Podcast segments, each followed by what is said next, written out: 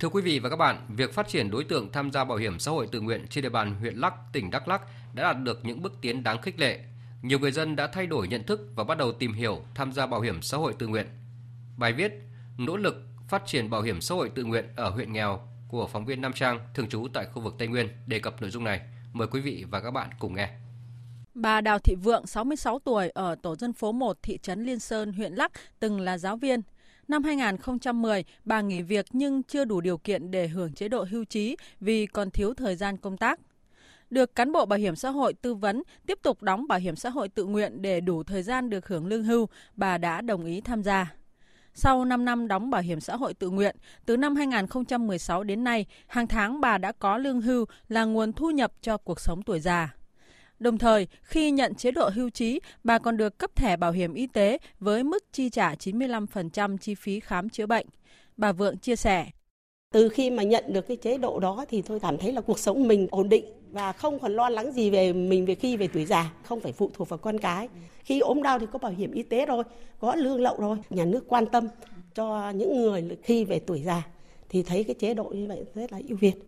Chị Lương Thị Tường Thi, 34 tuổi, ở xã Đắc Liêng cho biết, trước đây chị làm nhân viên ở một công ty tư nhân và tham gia bảo hiểm xã hội theo hình thức bắt buộc, nên cứ nghĩ chỉ có người làm việc tại các cơ quan doanh nghiệp mới tham gia bảo hiểm xã hội để có lương hưu khi về già.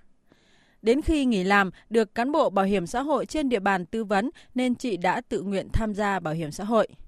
Theo chị Thi, việc trích một khoản tiền đóng bảo hiểm xã hội tự nguyện bây giờ sẽ giúp cho tuổi già của chị yên tâm hơn vì ít nhất cũng có một khoản lương đều đặn. Ở gần bưu điện thấy mấy cô mấy chú cứ đi này lãnh lương hưu mình cũng mong muốn rồi Chứ mình về già mình không có sức khỏe nữa. Ví dụ không có nhờ vả con cái nhiều thì mình phải có một mức thu nhập riêng. Mặc dù mà mình à, làm lao động tự do mình không có làm cơ quan nhà nước nhưng mình mong muốn mình cũng có lương hưu. Thay vì mình ăn tiêu thì mình để dành tiền lo hưu trí.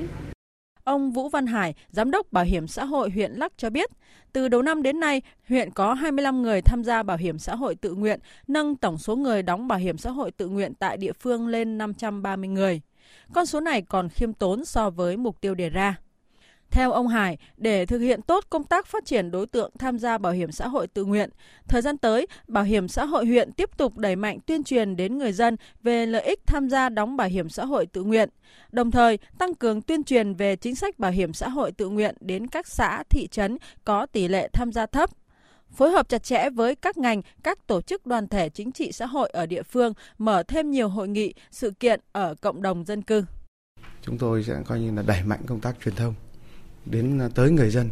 bằng nhiều hình thức. Thứ nhất là qua các cái phương tiện thông tin đại chúng. Cái thứ hai nữa là chúng tôi sẽ đối thoại trực tiếp với người dân